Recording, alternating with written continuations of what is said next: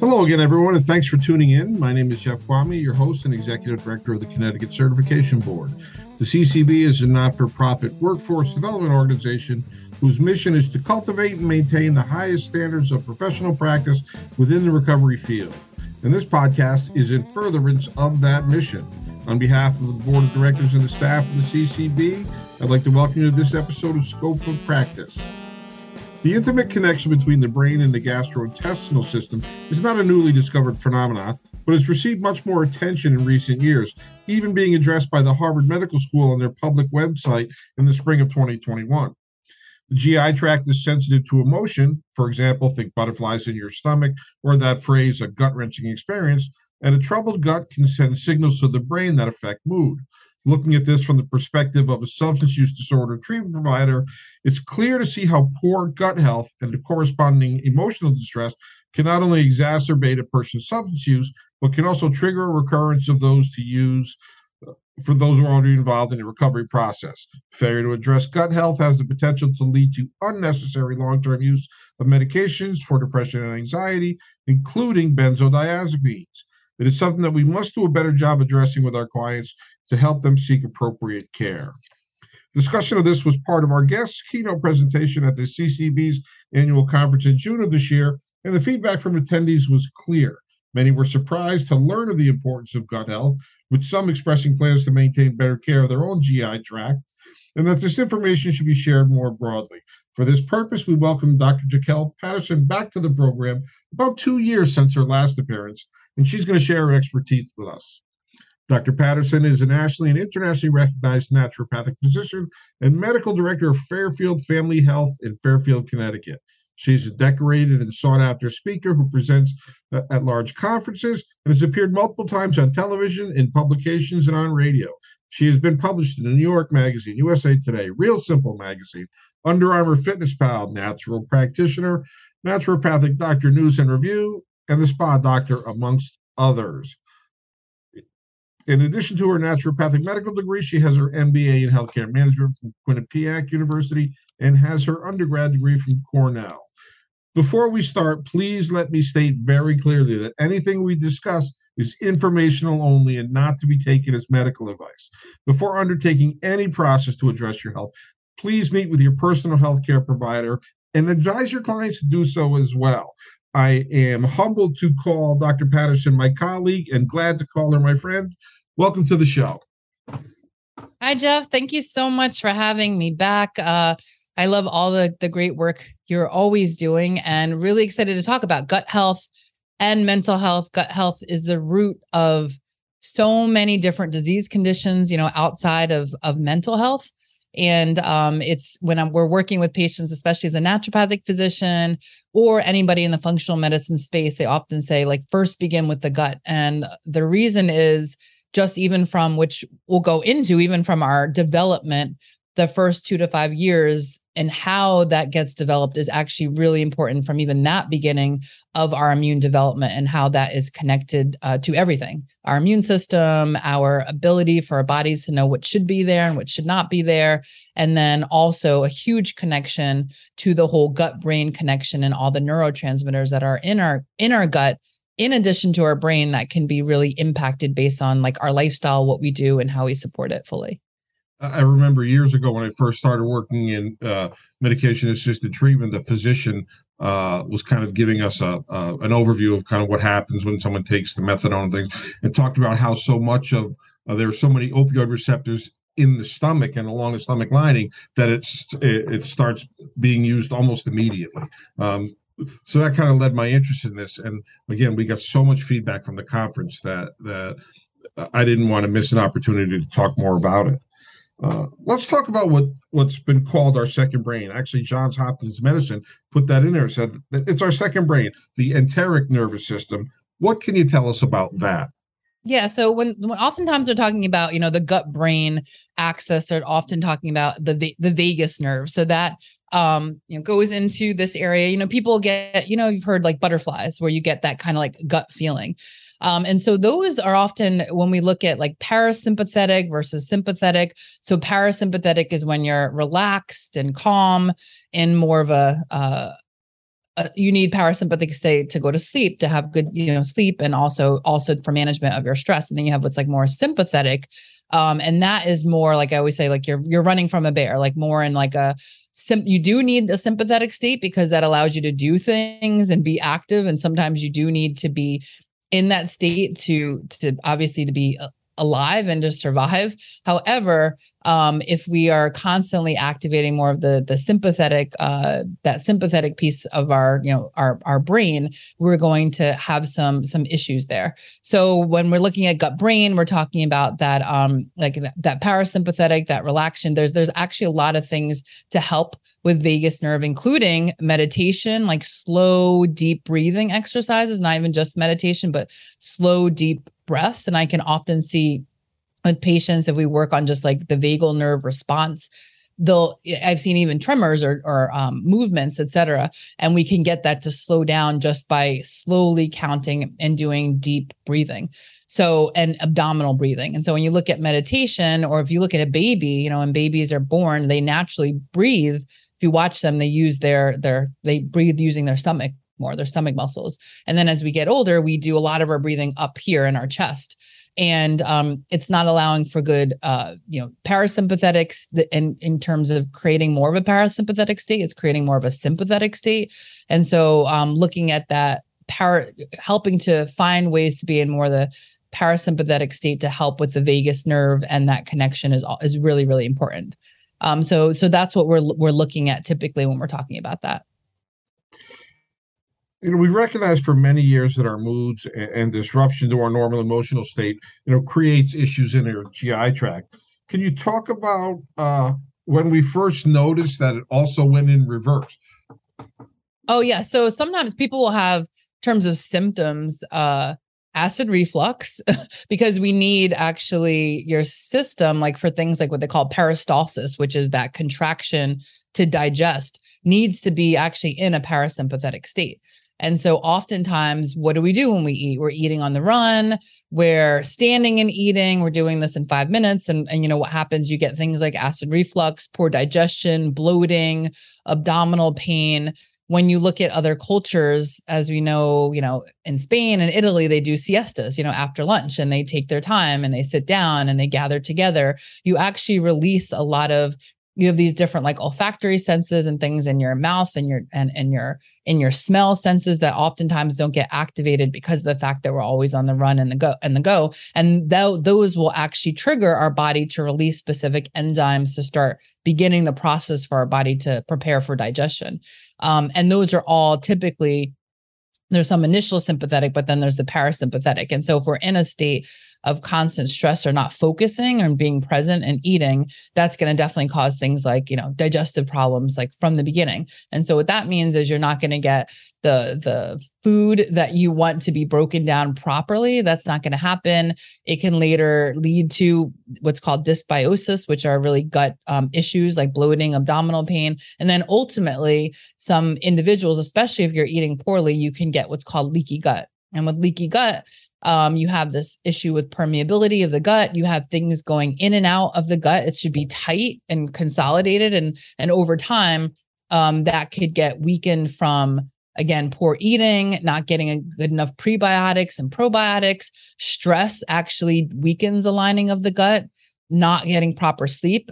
Um, over excess of exercise. People don't know that if someone's exercising like four or five hours a day, like long time, like marathon runners, etc., mm-hmm. you weaken the gut lining. What happens with that? It allows these undigested, the, the weakness, the barrier to get weaker.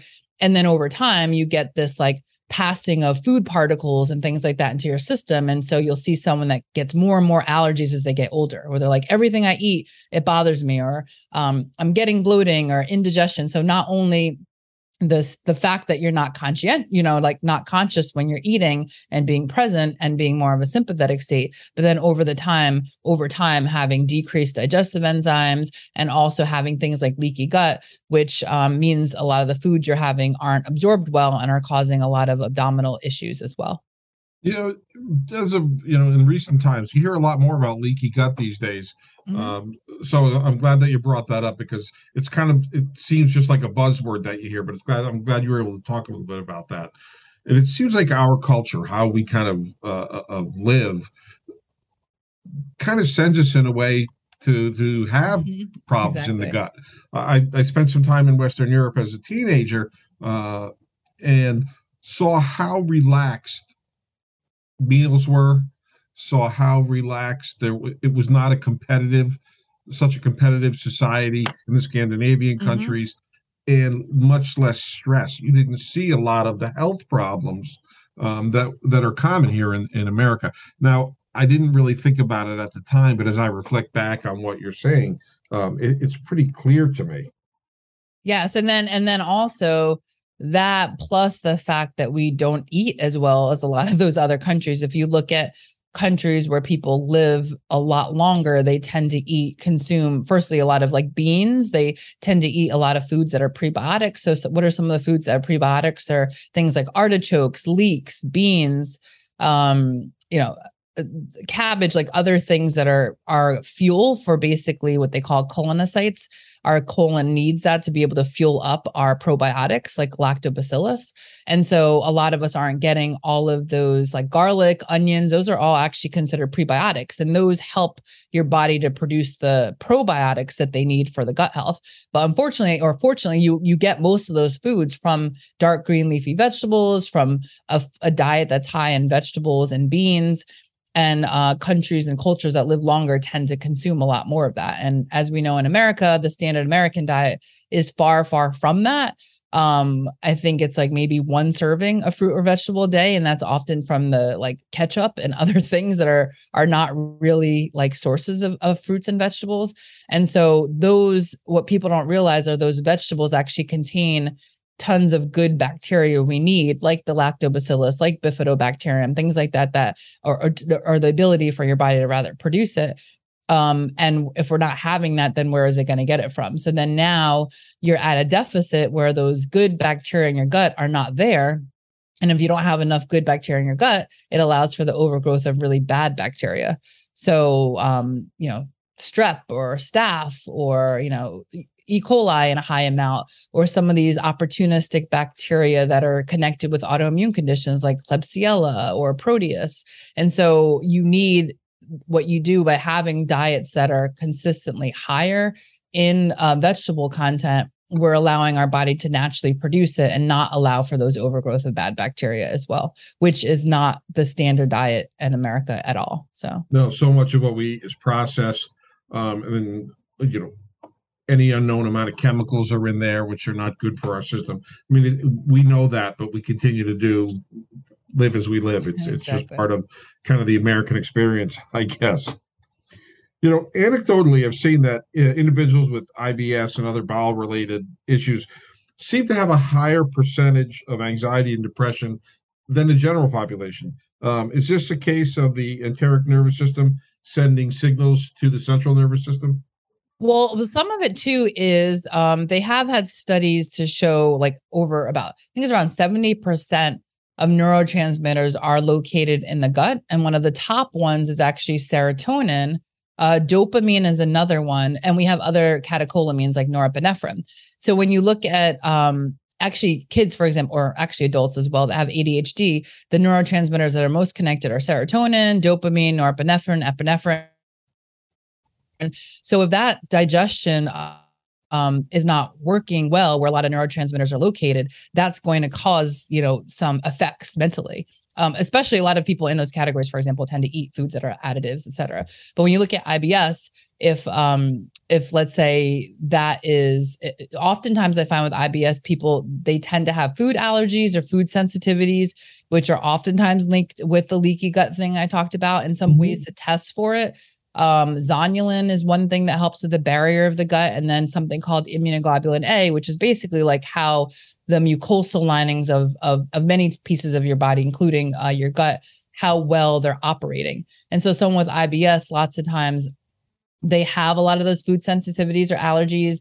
They have things like leaky gut, and so things are just like are are going in and out and so oftentimes i'm putting them on something to tighten up that barrier so they're less sensitive and then also checking for the foods to find out what they're eating what what they're actually eating that bothers them um, and so we try to avoid those things for a period of time as well. But there's also connections. That's when you see when people get nervous, like they're scared for an event, like anticipation anxiety. What happens? Some people need to go to run to the bathroom.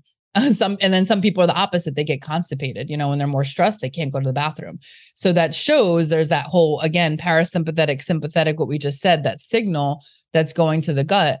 Your gut should be more in a parasympathetic state. Uh, but if you're in sympathetic state if you're running from a bear you're not necessarily going to stop and go to the bathroom you know? But but some people they might be you know we all respond to stress differently. So some people they're going seven times a day and then some people they're not going for like a week um, because their body is going to just focus on like what it needs to to to get by basically. And so it can manifest in different ways for people but it is more of a parasympathetic relaxed function which is hard to do if you're under stress.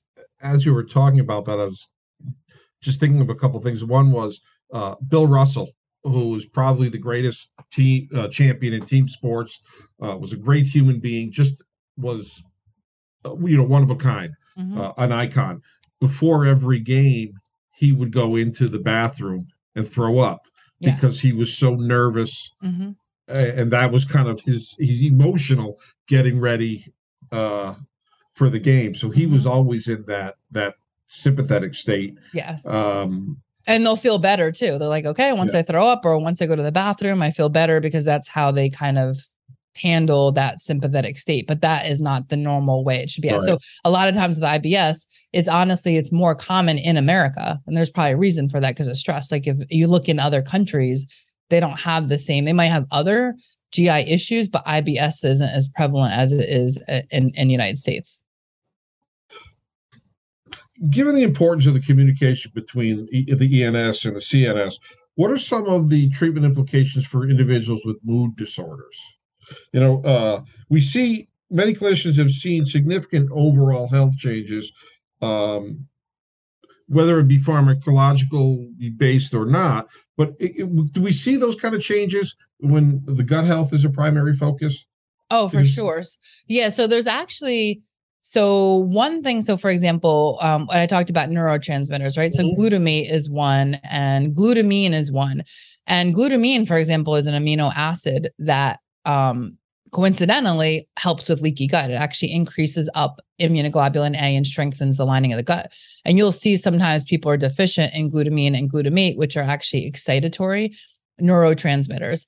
Um, there's definitely things to be able to take to to to to strengthen that up so that those neurotransmitters are working at a, a better you know in a better way. The other thing is a lot of the medications um, that are provided, like psychiatric medications, can have an effect on gut health. They can have an effect on things like you see weight gain that people will have as well. That is a common symptom. So, um, and they've also studied very specific strains of uh of like actually probiotic like that they've shown that individuals with anxiety and depression and other mental health conditions actually have different gut microbiomes. They've they've done they've done mice studies to show that their gut microbiome may be different. And there's actually probiotics made that have those gut microbiome they have found have been deficient. They're they're basically lacto specific lactobacillus species. So um there is definitely a connection in like if i'm working with somebody that does have you know that has any mental health disorder i'm, I'm definitely making sure to also check um their you know gastrointestinal health and like what overgrowth of what bacteria or if they don't have enough et cetera. Um, but there's definitely a, a very particular pattern. The other thing is like inflammation stress will um will also impact the gut and if you look at studies like depression increases up inflammatory markers. So a lot of people don't realize that. So something called interleukin 6, which is an inflammatory marker, that will go up for individuals with depression. And so people with depression may have issues of pain, more significant pain, uh, more inflammatory conditions, and, and vice versa. You know, it kind of works both ways. Um, if you have inflammation too, chronic chronic people with chronic disease conditions also are more likely to have issues with anxiety and depression as well. So it kind of goes together. So looking at all of that is like is really really important because if we get like you talked about some of the mental health those those statuses i guess in some ways improved or better you'll also see or if we work on gut health the other way you'll see um, some of the the symptoms by way of mental health also improve i've definitely seen that just working on gut health hands down for sure so when we look at you know somebody enters uh, a substance use disorder recovery you know seeing symptoms of a mood disorder is very common it may be for a multitude of reasons. Um, but to have a, a symptoms of a mood disorder, uh, whether diagnosable or not, it's not not uncommon, especially in post-acute withdrawal. Um, do these substance-related issues on gut health uh, exacerbate the challenge of treating both effectively? And I don't just mean like with alcohol and the damage that it does to to the stomach and the lining of the stomach and that sort of thing, mm-hmm. but it it make it more difficult to treat typically yes and then and usually what i'm having to do is oftentimes um the the foods that uh, individuals have substance use issues the the diet might not be as supportive as we need it to so typically they're going to need a lot of like protein like amino acids. So amino acids like when you look at like 5-htp that's tryptophan. That's a precursor to um precursor to serotonin. And you need serotonin for what to also to increase up melatonin so you get good sleep quality. When you look at glutamine um, that increases up glutamine glutamate which is another neurotransmitter for the brain. So a lot of times i'm working with someone with a substance use issue we're making sure they're getting ample like lean protein and a lot of good quality amino acids to help compensate for for likely a deficiency that your brain may have less of those building blocks needed to be able to to have support for those neurotransmitters. So um, I'm, I'm usually looking at that piece because what people are mostly craving are carbohydrates. Because actually, when you get enough carbohydrates, carbohydrates have B vitamins, which help your brain uh, function like energy, but they also help to increase up serotonin levels. So, a person that has a substance use issue is going to have more cravings for carbohydrates because not only does it help to it, it gives a dopamine that reward center gets kicked in. So dopamine is for the reward center which is what they're always going to be what someone usually with substance use issue is going to be seeking which you're going to get from eating those like fast foods like foods that are not good and then also your serotonin levels. So one way to help to combat that is making sure the diet is has a lot of protein um, before that craving happens, um, before those things happen that your body will want to have to kind of replace the deficiency or gap it's having from, you know, from from basically, especially for withdrawal. So they've had that shown, you know, to help a little bit more with that to help support by looking at things like uh, protein, amino acids, et cetera, um, to prevent that that withdrawal impact rather than going into a lot a lot of carbohydrates which you will want to have to help with that dopamine kick and that dopamine release in my experience watching people in coming into treatment and things it was sugar sugar sugar. So carbs carbs mm-hmm. carbs. Uh, so much so that i remember the it, when i worked in a methadone program they had a the secretary had a bowl of candy. And jen valva who's a, a board member uh, for the ccb and i worked together at the time. And we were saying can we get rid of the bowl of candy? Can we you know it's great to give folks snacks but let's not you know feed into the fact that I'm watching people make coffee and putting five t- tablespoons of sugar in there, and so yeah. Yeah, and you'll I've, see I've people gain a lot of weight. Yeah, and you'll see them gain a lot of weight after after that withdrawal, and then you're giving literally the the the the worst thing to give because what happens is it does the sugar will give you that immediate fix but then you have that crash and burn 10 minutes later versus yeah. if you have like the right proteins you're going to have kind of a stabilization of your glucose so there's oftentimes an imbalance too with their glucose and insulin levels and so that all needs to be supported but but ask somebody to stay away from sugar or sweet or something for 2 weeks they will have the same exact mm-hmm. Types of symptoms as somebody. I mean, not maybe as obviously as significant, but it's very, very difficult in the same way if you ask somebody to cold cut turkey. Also, they also have seen with um, substance use that there's often issues with symptoms uh, present very similar to like hypoglycemia. Um, with if you look at the hypoglycemic symptoms, a lot of them are almost like withdrawal symptoms. And so yeah you're going to want that that carbohydrate and, and sugar to help to kind of again compensate for that that that shift over yeah you're trying to find your own Solution. state of homeostasis mm-hmm. rather than the body doing it kind of doing it on its own um, when you're talking to patients about gut health when you just meet somebody and what are some of the things that you're assessing So lots of times um, people people are always surprised that they're like, man, you ask a lot of questions about gut or or your poop. You know, they're because they're not used to having those kind of conversations. But it is important because people people don't realize like what some of their gut things are not normal. And i am actually often surprised when someone says, "Oh, I don't have any bloating or abdominal pain," or you know, I go to the bathroom twice a day, and there's never an issue or never has been an issue. That's very rare. That's like 10% of my patient base, mm-hmm. to be mm-hmm. honest. So most people, some of the symptoms will say they'll say um, after like acid reflux symptoms after certain foods people will say sometimes symptoms people don't know when they have food sensitivities actually congestion blowing their nose clearing their clearing their throat. I like to drink coffee. I know i'm slightly allergic to coffee because every time i have coffee i'm i'm clearing my throat pretty instantly. Um but people you don't pay attention. That's the crazy thing. Like people don't pay attention like or you'll get a headache after certain foods you eat um, so the symptoms sometimes aren't just in the stomach, it could be other physical symptoms like fatigue. So sometimes I'll do food sensitivity, like uh, check for people for what foods they're allergic to, and we'll remove, let's say it's dairy. And then three months later I try to reintroduce it and they're like, "Oh my gosh, when I was off of it like my brain was clear, I could think sharper." They don't want to get back on it because they didn't realize like how how mm. sadly we're in such a go go go society. Like I said, like you don't even pay attention to it. You just like take a Advil or you take something to alleviate it. You don't really connect that it might have been something you had. So typically, yeah, acid reflux, um, bloating, abdominal pain. Some people will feel nauseous. I have some people that'll say that like as soon as they eat something, immediately they feel sick. And then also anything like normally bowel movements are like one to three times a day. If it's less than that, or if it's more than that, that's a cause for concern. Is it fully formed? You know, what's the shape of it? It's too like we actually go into that level of detail of like even the color, because if it's, for example, too dark, is it because um it's like you know uh in, terms of like iron or blood or is there loss of that or is there or is it staying too long and it's because um the bilirubin or things like that had chance to build up which caused the coloring or if it's too light that means the transit time is too fast. So we really will look at that even to that level because it kind of is indicative indicative of, of that piece.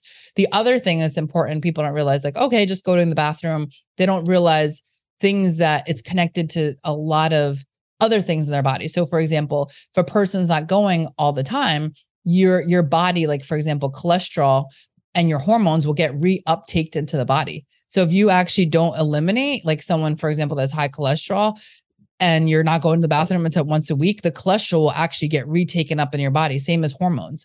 So if I have a woman that also has hormone issues, like going to the bathroom regularly is, isn't important. And you wouldn't think that would be connected at all, but some people can have like a big shift just from that because the fact that it can cause this um this issue with these things getting reprocessed into the body and the body having to then it's like doing a double dose of it. So I can assure you that, um, you know, I, as you know, I had a bout of pancreatitis about five and a half mm-hmm. years ago. Believe me, when I got out of the hospital, we had those conversations.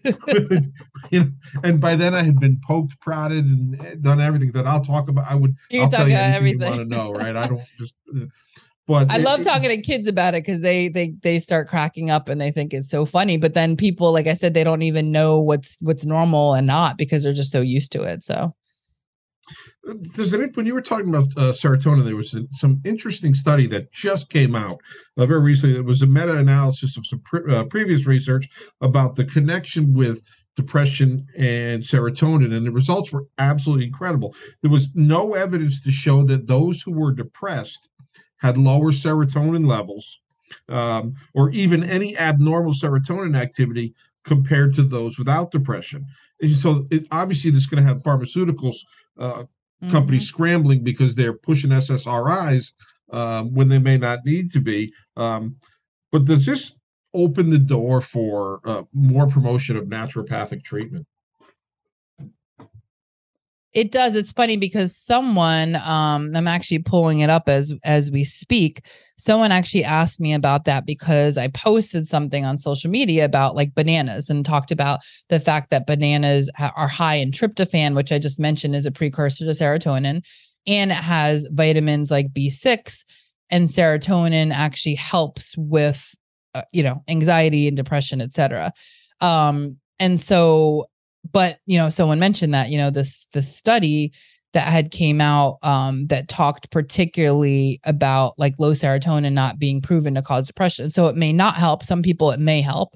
Um, 85% of the population at large actually has low serotonin levels. So that's another factor. So 85% of the population has low serotonin.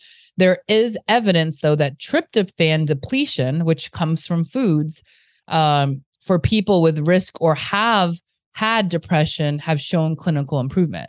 So they have had studies that that hasn't that piece about the you know SSRIs, medications hasn't necessarily applied as it pertains to those those those amino acid building blocks like tryptophans that you get from foods like banana um, haven't compared the same way to medication. So um, trauma also plays a role and stress on neurotransmitters. People don't realize like GABA, dopamine, norepinephrine, epinephrine, histamine. And so that's exactly why it's important to work up a full case because everybody's slightly different. But that piece that you talked about with the studies has been particularly to medications, but they have had some great studies that have shown tryptophan depletion being low in that, which you get from these amino acids, can um, by um, augmenting and and taking things or consuming foods with it or supplements, et cetera, have shown to have clinical improvement with depression. So it it didn't work out the same way as it did for food versus yeah. you know medication. So I, I, thought the study was interesting because I saw it in in you know trade publications mm-hmm. but then it was actually in the new york times or something um and the article the new york times article if that's if i can remember correctly the focus of that was uh they wanted to make sure that people who were using ssris didn't go run and throw them out because they read that they wanted to or heard that they wanted to just say that it's a possibility. Everybody is different and, and you know whatever condition somebody may be dealing with get back to your health provider on that. But i just thought exactly. it was interesting that because you know we're a society we see something and we, we're all or nothing we don't see the gray area. We say, oh, mm-hmm. "Oh, I'm that's me. I'm on an SRI. I don't need that." And you may or may not, but mm-hmm. it's worth checking out with your doctor. Yes, and you've probably seen where some people, like many of my patients, they do really, really well with um, SSRI, you know, and that works for them. But then you have some people where it doesn't, and you'll see where there's this change changed medication sometimes to other SSRIs. So maybe it is that you know there's other ones that need to be considered as part of that makeup because it's it's not working for you know every single person we're starting to see probiotic treatment. It's a very novel way to, to kind of treat SUDs. Um, as recent evidence shows, promising effects of, as you mentioned, probiotics in treating other mental disorders, mostly anxiety and, uh, and depression, which are comorbid with SUDs. Um, in layman's terms, what would a probiotic intervention look like? Yep. So, so the biggest ones um, so and I want to talk about prebiotics too, if that's okay. But sure. the the ones the um, the ones that we look at, the most common ones that we have is something called lactobacillus, and we have many different species of that. The other one is something called bifidobacterium.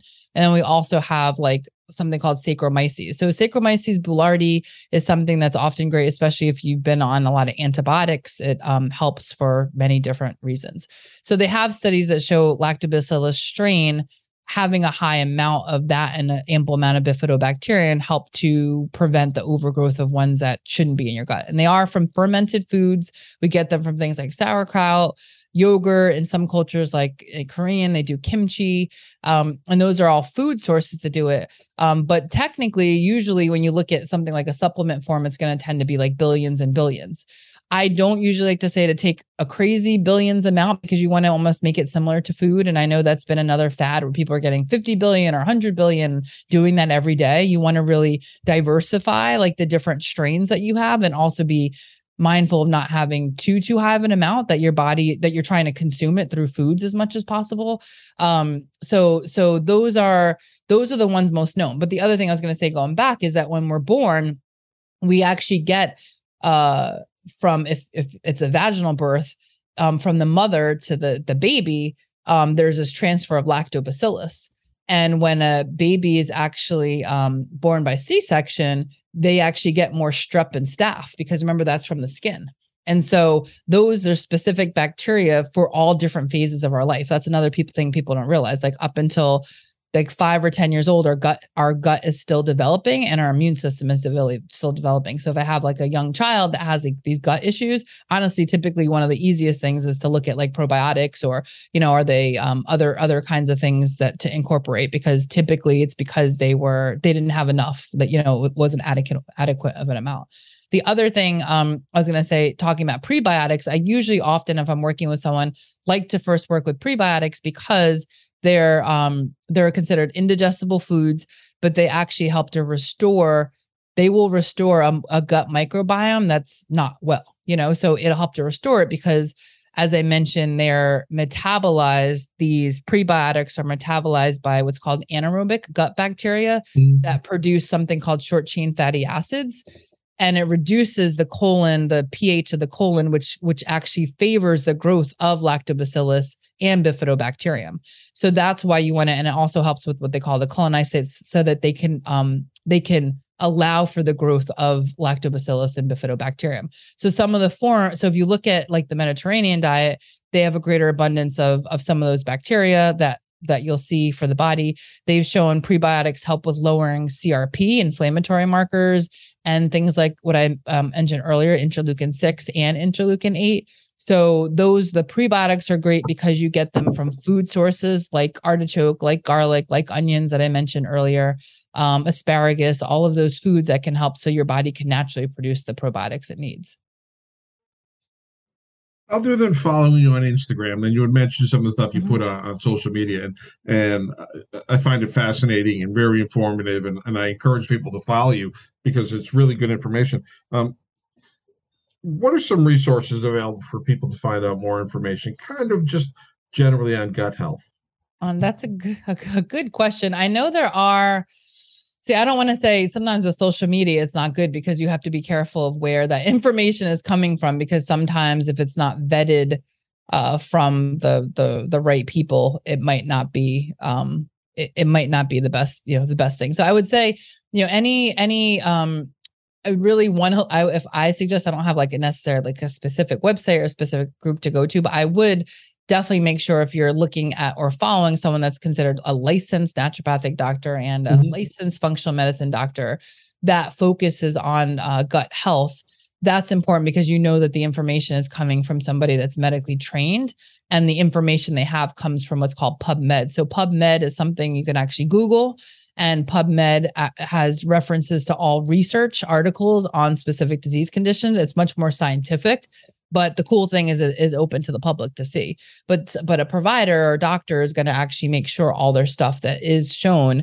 has been clinically or you know has been proven or studied or there, there's been some studies in relation to it Oh, I love PubMed. That's I get so much information from there. But part of that is what you're reading is you're looking at a study about a mm-hmm. uh, in a controlled environment. Things, but people will often extrapolate the results and say, "Oh, I'm going to do this, I want to do that," instead of just being informational or or exactly. and and what is the end? Like somebody people show a study and it's like ten people and it happened one time, but it didn't work the other time, and so that's why that's exactly why those are the things that you could pull one study to make one argument one way you could pull another study to have it a different way and so that's why it's good to try to make sure whatever information you're getting it's from people that have expertise because they they should have like myself should have delved deep enough to make sure that that is like ample enough sufficient information to be able to kind of well we never make a claim but to be able to to be able to support it so.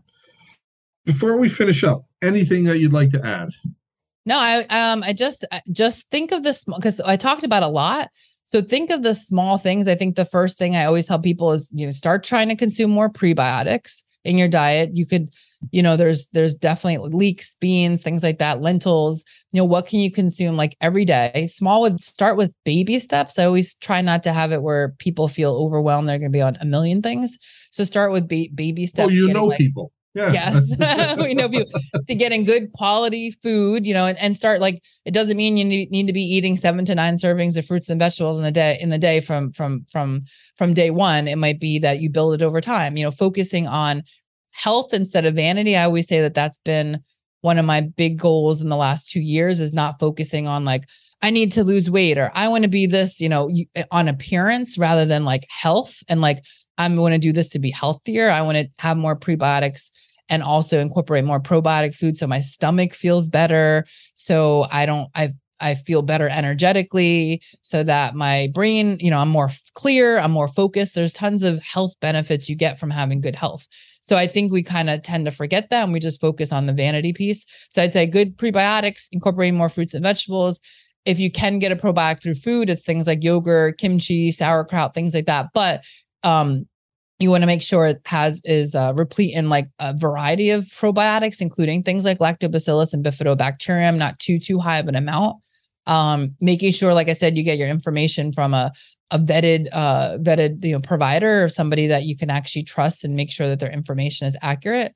Um, and then also back to the bases the basics of like meditation, like that's something I do every day, deep breathing because those will actually help to improve your digest dig- digestive functioning because if you're more relaxed you're going to be able to uh, your body's going to be able to digest the foods better in other cultures you'll see like in italy they do something called bitters i don't know if you're familiar with bitters but bitters are actually things that, to, to start stimulating your gut before you eat so that you can like digest the food better and so lots of times taking the time to eat um, eat and be mindfully eating, slow and quiet, and actually blocking at a time, those enzymes will start to kick out. But you can also do things like, you know, like I mentioned, there's digestive enzymes, there's things like bitters to help aid with it.